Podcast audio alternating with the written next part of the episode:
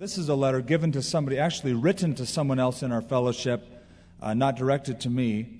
But uh, it is computer generated because I've seen the same letter to somebody else. I've been in the mountains for the last four days, waiting upon the Lord with your needs upon my heart. Maybe you've gotten the same letter. The Lord awakened me two different times last night and spoke to me about your personal needs and your special blessing. Now, it goes on. When the Lord woke me up the first time, He gave me a word of knowledge about you. I saw fear and anxiety deep in your innermost being that kept you from flowing freely in the Spirit. I hope you won't mind my sharing all of this with you, but it's exactly what the Lord helped me see. You wanted to flow in the Spirit, but uncertainty kept creeping up which hindered you from experiencing the freedom and the victory that God has for you.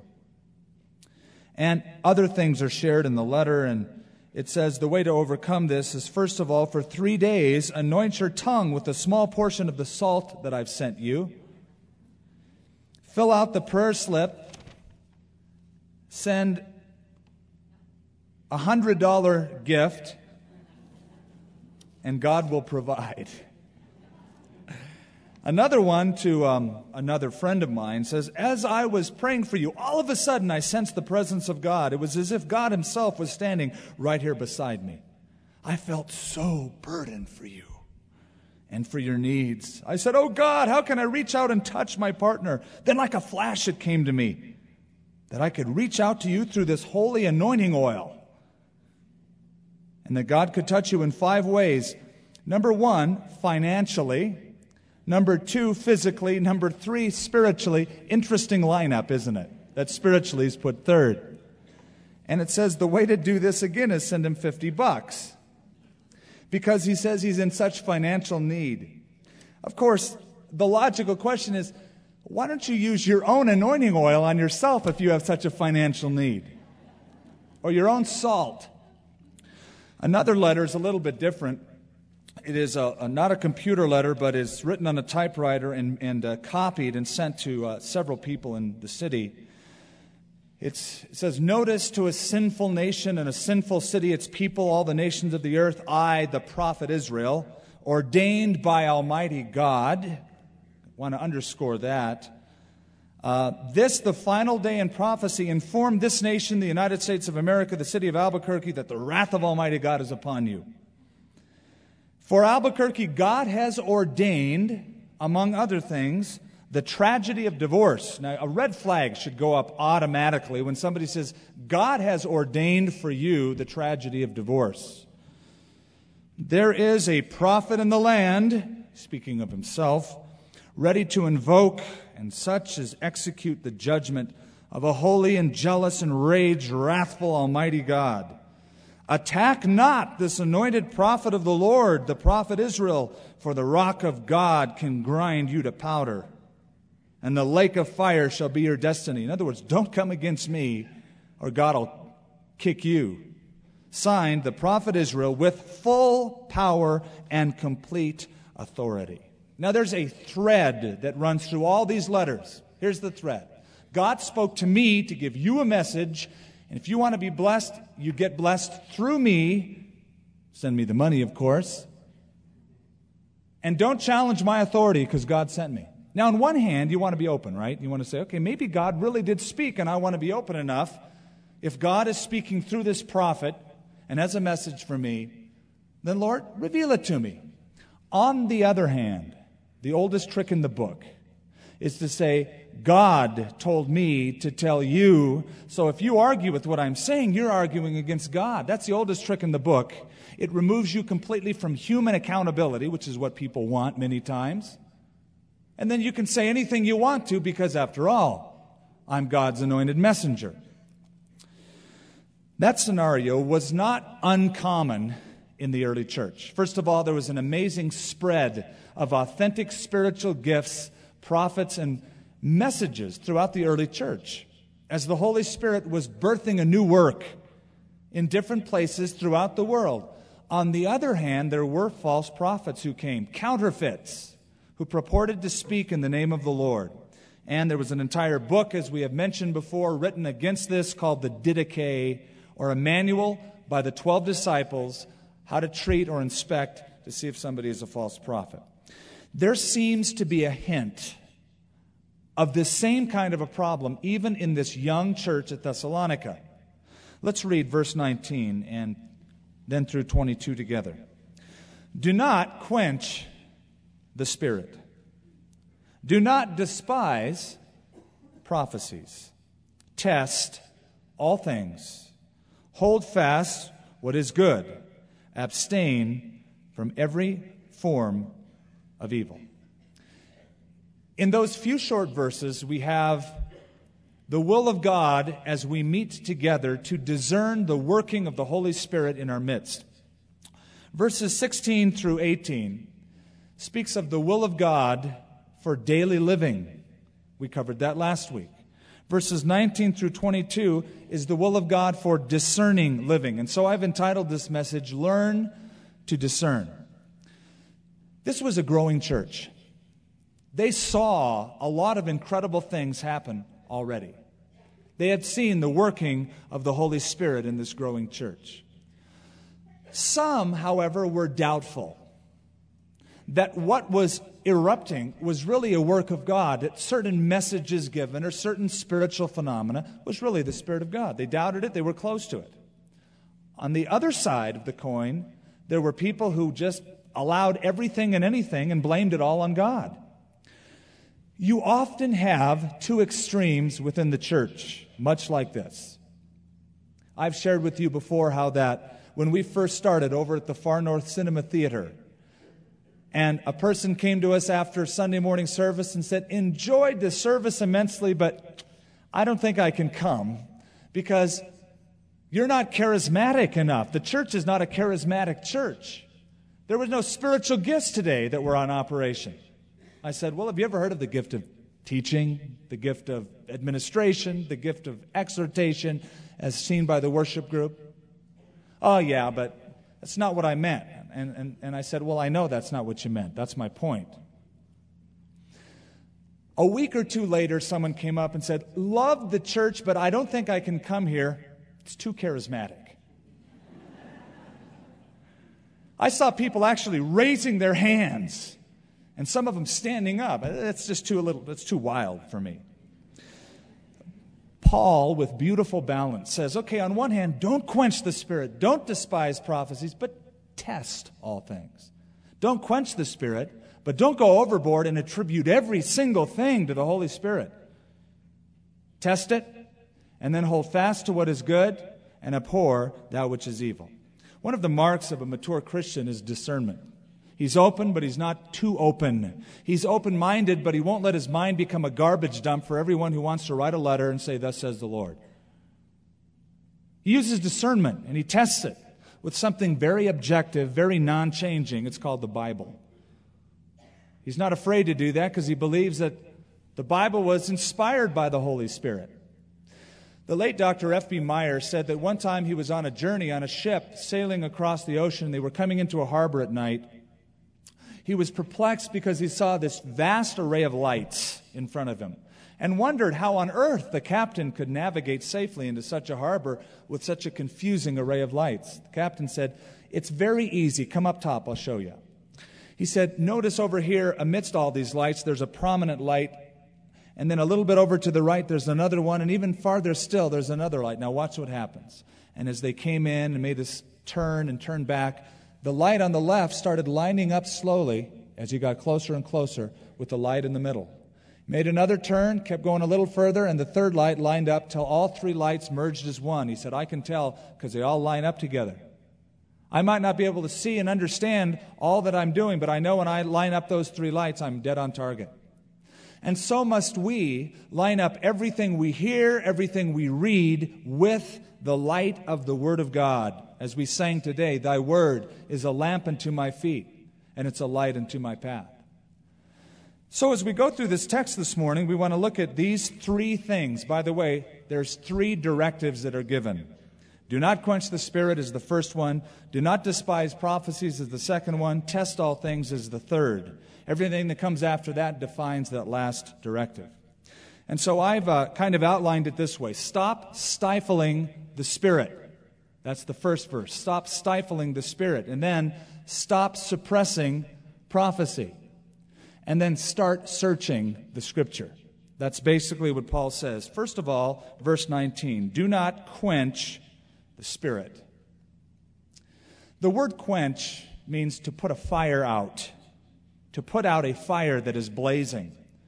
Now, you remember in the book of Acts, the Holy Spirit appeared and manifested himself upon the 120 in the upper room. How? In the form of tongues of fire. John the Baptist, speaking of Jesus Christ, said he will baptize you with the Holy Spirit and with fire. So fire becomes a symbol of the Spirit of God. Do not put out the fire or stifle the fire of the Spirit of God in your midst. Fire is something that is powerful, it gives warmth, and it gives light. He's saying there's a work that God wants to do in your life and in your midst as a congregation. Don't put that fire out. Don't stifle, or as he says here, quench not the Spirit. Perhaps what was happening at Thessalonica is the same thing that was happening in Corinth, only it was received a little bit differently.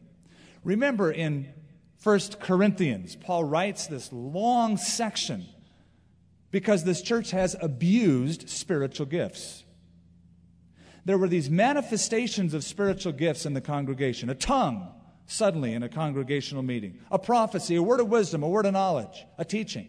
And it got really haywire because they were going overboard without checking these things or testing these things. On the other side of the coin is what is happening at Thessalonica, and that is there's people that are absolutely close minded to anything that would smack of the supernatural in their midst. I don't want to have anything to do with that. Do not quench the Spirit. Don't despise prophecies. Now, how can the Holy Spirit's fire be quenched? I think there are two basic ways, two sides of the spectrum, two groups of people with two different attitudes that can quench the Holy Spirit. The first approach I will call the wet blanket approach. As soon as the fire is burning, quick, put it out. Don't investigate it to see if it's of God. Just put it out. Why? Well, because I don't believe those things happen anymore. We call these people cessationists because they believe every supernatural manifestation has just ceased. It happened in the early church, the apostolic era. This is the post apostolic era. God don't do that anymore. And so they're closed to the Spirit. This whole thinking, by the way, came about from Dr. B.B. Warfield, quite a scholar late 1800s, early 1900s, a Princeton scholar, a strict Calvinist, who believed that what happened in the early church is never in any way to be duplicated. Thus, the miraculous has ceased. You know, it's sad. When you mention the Holy Spirit to some people, they just tighten up. It's put up the shields, lock in phasers. The enemy's coming. We don't buy that anymore. We don't believe that anymore and they're completely closed to it. Why? Well, because of the abuses. They have seen weird stuff in the name of the Lord. Thus, they conclude as they conjure up all these wild images of swinging from chandeliers and rolling down the aisles and frothing, they think, I don't want to do that. You know that you never need to be afraid of a genuine work of the Holy Spirit? The one thing we should be fearful of is that we're not open enough in our own lives to a true working of the Holy Spirit. One Christian leader said Christianity in North America is 3,000 miles wide and a half an inch deep. Very widespread, but very shallow. And it's true as you look at many of the churches around our country, they're dying. They've erected those strong walls to keep people in, but in doing so, those same walls have kept many people out. They're not seeing people coming to Jesus Christ on an ongoing basis. The life isn't there anymore. One of the true signs that the Holy Spirit is truly moving is the conviction of sin and the drawing of that person to Jesus Christ. There's excitement because of that. New birth is happening. It's true revival, it's a true work of the Holy Spirit. Don't quench the Spirit. In 1908, there was a letter from Scottish missionaries to Manchuria. Obviously, it wasn't a letter written to me, being in 1908, but it was a letter sent back to the home base in Scotland about this strange new thing that was happening with these missionaries. They were Presbyterians. They were very strict, staid, stalwart kind of people. They said, quote, a power has come into the church that we cannot control. Even if we would, it is a miracle for stolid, self righteous John Chinaman to go out of his way to confess to sins that no torture of the Yamen could force from him. For a Chinaman to demean himself, to crave, weeping, the prayers of his fellow believers is beyond all human explanation. Perhaps you'll say it's a sort of religious hysteria. So did some of us. But here we are, about 60 Scottish and Irish Presbyterians who have seen it, all shades of temperament, and much as many of us shrank from it at first, everyone who has seen and heard what we have every day last week is certain that there's only one explanation, and that is God's Holy Spirit is manifesting Himself. It is possible to be so closed to a working of the Spirit that you quench, you put out His fire when He's trying to ignite it. Now, I quickly want to say there's another approach that I think can also quench the Holy Spirit. I will call this the Molotov cocktail approach. These are the people on the other side of the spectrum, the thrill seekers. Oh, they're not scared of the Holy Spirit. They're looking for explosions to happen. And they want anything that is free of any structure at all to happen and anything as even if it's really weird it's got to be the Holy Spirit. Let it flow. And if you try to bring in any scriptural balance, they'll say, Don't quench the Spirit. I'm not quenching the Spirit, I'm quenching your Spirit because you're quenching the Holy Spirit because the Holy Spirit makes people holy, not goofy. He's not called the goofy Spirit, he's called the Holy Spirit. And a person who's open to any kind of phenomena at all without checking it against the scripture is quenching the Holy Spirit. The Molotov cocktail approach is let it explode. Don't check it, don't test it, because then you're quenching the Spirit. No. Remember that when Paul wrote the letter to the Corinthian church, the ones he was directing it against were those who believed in the use of the gifts of the Spirit without checking them. He said, I don't want you to be ignorant about spiritual gifts. These are the people who had stuff happening all the time in their assemblies. But they were ignorant of the total operation of the Spirit of God. There have been people who have come in our assembly. And even on a Sunday morning, right in the middle of a message, one will stand up, Shandala, Shandala, Shandala, and this, all, of course, turns back to see this person shouting in this unknown ecstatic utterance.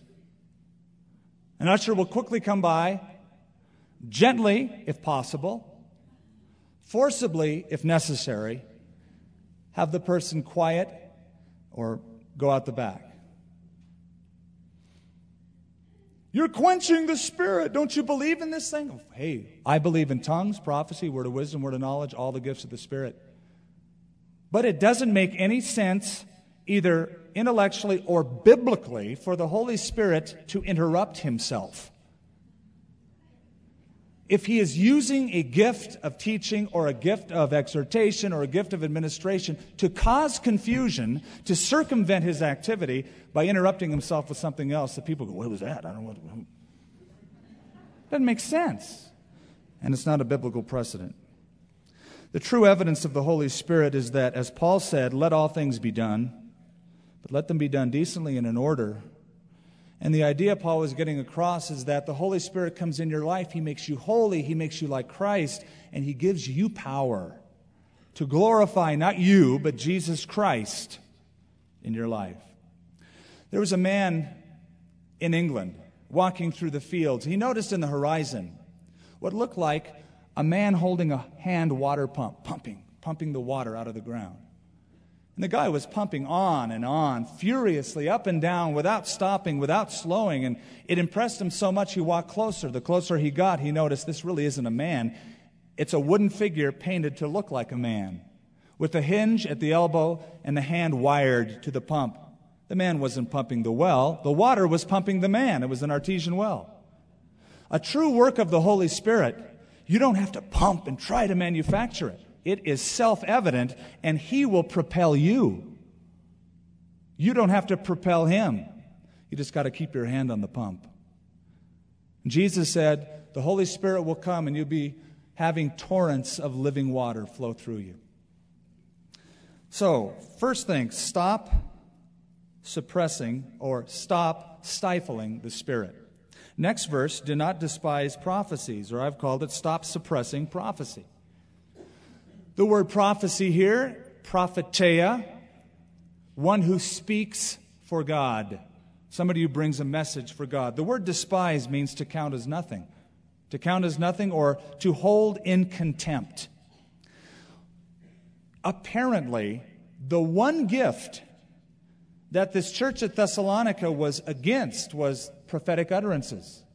Somebody bringing the Word of God, either through a message like this or a spontaneous gift of prophecy in a certain context. And they were quenching it. They were holding, saying, No, we won't allow any of this to happen. Paul's saying, Don't hold them in contempt. Don't despise the gift of prophecy. Remember in the book of Acts, Peter, when a phenomena occurred in the church, people were filled with the Holy Spirit. The Jews said, What is this? And I love Peter's answer. He said, This is that which was spoken of by the prophet Joel, who said, In the last days, saith the Lord, I will pour out my spirit on all flesh, and your sons and daughters will what? Prophesy. And your old men will dream dreams, and your young men will see visions. There are some that are not open to God in this area at all of prophecy, of a word of God coming through a person. I understand in one sense their hesitation. I too have seen it abused. I bet you've seen it abused. Wait, I'm getting a message from God. Thus saith the Lord, there's 20 people with $10,000 each. Well, you better not disobey God. I was given a Bible study one time in a home. Before the study, as people were coming in, I noticed one guy and I just thought, he's a little goofy. I can just tell. I don't know, call it discernment, call it skepticism, but something didn't set right. He was just kind of eccentric in his movements. He sat down. Soon a girl came up to me, sitting next to him, who said, Skip, please help me with this character. He keeps saying, Thus saith the Lord, God has told me that you're supposed to marry me. Now, that's an interesting way to propose to a girl, isn't it? That's a new one. You know, take yourself out of the rejection possibility. You just reject God if you say no.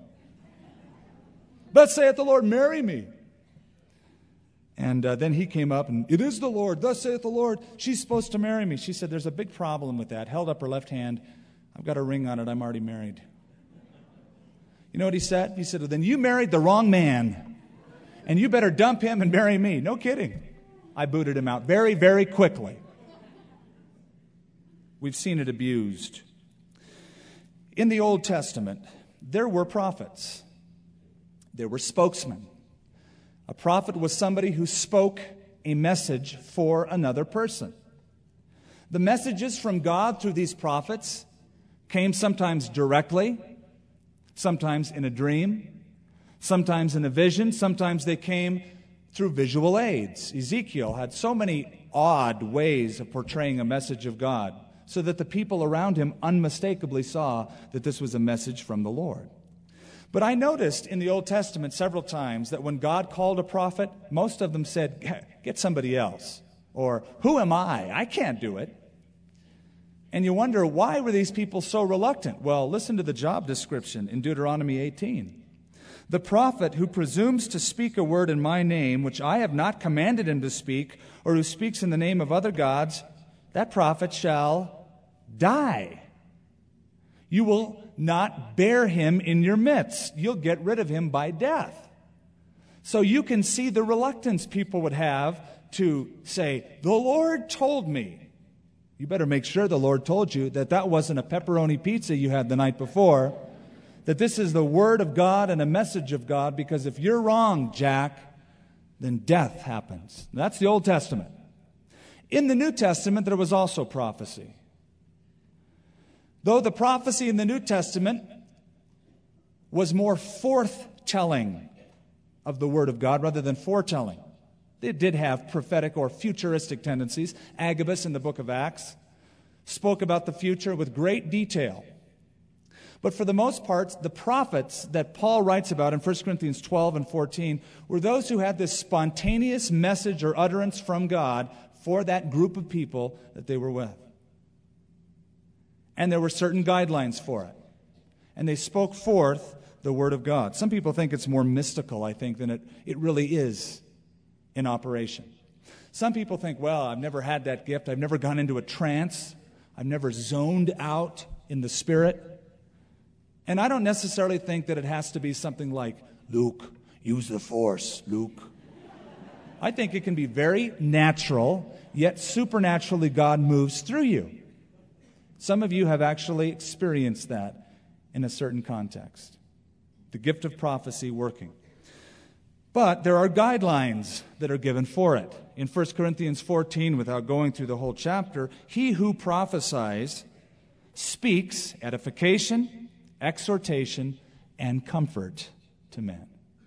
That's how it's going to come edification, exhortation, and comfort to men. And so, when somebody comes along and says, Thus saith the Lord, you rotten failure, I go, Well, is that comfort? No. Uh, exhortation, not true exhortation, is that, uh, no, that's condemnation. Because it should be given not only accurately, but in the spirit of Jesus Christ himself. And some people will abuse this gift because they just have a hang up and they're looking for a platform to vent their insecurity in the name of the Lord. That's why I love the Bible. It says, Test all things, hold fast to that which is good. And that's where we come to now. So, on one hand, stop stifling the Spirit, stop suppressing prophecies, start searching the Scriptures. Do not despise prophecies. Verse 21 Test all things, hold fast what is good, abstain from every form of evil. Here's the balance we ought to be open to the Holy Spirit. But we should see if it really is the Holy Spirit that we're being open to. There needs to be something objective to test all of the experience, words, books, whatever, letters up against to say, boy, that really matches up. I receive that as a word of the Lord for my life or for our congregation. The New Testament never encourages anyone to blindly follow somebody who claims to speak in the name of the Lord without checking it. Test it, listen to them, but test it. Best example Bereans. Paul went to Thessalonica, started a church, got kicked out, left at night. The town he went to next was Berea. And Paul wrote an interesting little commentary on his visit to Berea after Thessalonica. He said, Those in Berea were more noble than those in Thessalonica, in that they received the word with all readiness of mind, but searched the scriptures daily to see if these things be so. This is how it happened. That was a great message Paul gave. Boy, Silas was red hot today, wasn't he? Yeah, it was great. Hey, let's go home and make sure they're right. Let's search the Bible, the scriptures. He was quoting some of the Old Testament. Let's look it up. Yeah, but he's, he's Paul the Apostle. Don't go against God's anointed. No, I'm going to do it. I'm going to search the scriptures. And Paul commended them for it. They received the word of God, but they searched the scriptures to see if those things be so. That's what he's commanding here. Test all things. Dekid, uh, uh, dokimazo is the word. I've got it actually written in Greek, so I get messed up on it. It means to put something to a test in order to approve it. Put it to the test to see if it's really genuine. If it's genuine, hold on to that which is good, reject or abhor that which is evil. In uh, 1 Corinthians chapter 14, there's an example of this. He says, Those who are prophets, let two or three of them speak, and the others judge, literally scrutinize, pass a judgment on what they say. Let them speak, but let others judge them to approve to see if it's actually accurate. Would you turn with me to uh, 1 John chapter 4? There are many other scriptures like this, but I think this really sort of sums up or adds to what uh, Paul is writing in 1 Thessalonians. 1 John chapter 4. Verse 1 Beloved, do not believe every spirit, but test the spirits whether they are of God. Now, why should we test? Because many false prophets have gone out into the world. If I was to loosely paraphrase that, you'd say, hey guys, don't believe everything you hear, check it out. Check it out with the scripture. Make sure that it lines up, that all those lights go together. Just don't blindly follow it. Check it out. If it matches, then go for it. So just because a guy wears a collar, writes a book, has a successful television or radio ministry, or uh, is really charismatic in what he does, or he blows on people and they fall over, whatever. Test all things. Believe not every spirit, but test them, because many false prophets have gone out into the world. How did Jesus say the false prophets come? Did he say, hey, they're going to knock on your door in wolves' clothing? And they're going to say, hi, I'm your neighborhood false prophet. Listen, uh, I'd like to deceive you. Have you got 10, 20 minutes? Now beware, they come in what? sheep's clothing. They got a disguise on. They're not going to open the door and go, Whoa. they're going to go, bah. You go, hey, it's a sheep. I've got to be open. I've got to be loving. I might as well. They said Jesus, they said God. I must believe everything they say. No, you must not believe everything they say. That was a problem in the early church because people tack Jesus or God onto what they say. People said, don't judge them. Paul says, judge them, test them, scrutinize what they say, make sure it matches up with the scripture. Just because they write books and scriptures are in the books, hey, Satan quoted scripture. And here's the idea be open. Don't quench the spirit. Don't cast down prophecies as something that's wrong. But know the Word of God enough that you can test all those things by that criteria. Basic point eat well, eat good stuff. Have a good, solid diet of the Word of God, and you'll know God's truth so that when something comes up, you can say, Not good, good. We always teach our kids to eat right. We want them to examine everything before they put it into their mouth, right? We teach them, hey, if a stranger comes up to you and gives you candy, don't eat it. It's got to be examined.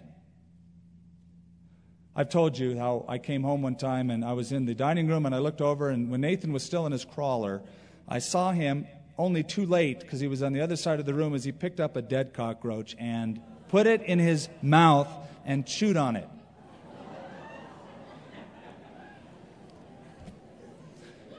Nathan, test all things. Hold fast to what is good, spit out that which is evil. Remember the Wizard of Oz? She thought it was that great wizard face speaking to her. All of a sudden, Toto opened up the curtain and she saw, hey, wait a minute, let me get to the source of this voice. It's this little wimpy guy behind the curtain. I've been taken all this time. Hey, get to the source of the voice. I want to kind of bring this to a close by giving you practically four tests that you can apply to anything you read or hear that purports to be in the name of God. It'll work every time. Number one is a theological test, meaning it will never contradict the already given prophecies of the Scripture. It has to match up to the Scripture. Paul says in Galatians 1 I marvel that you are so soon turning away from him who called you to another gospel. But if we or an angel from heaven preach any other gospel to you than what we have preached to you, let him be accursed. Strong language. Theological test. Secondly, an emphasis test.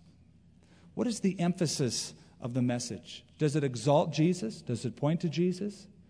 Is it in the spirit of Jesus Christ?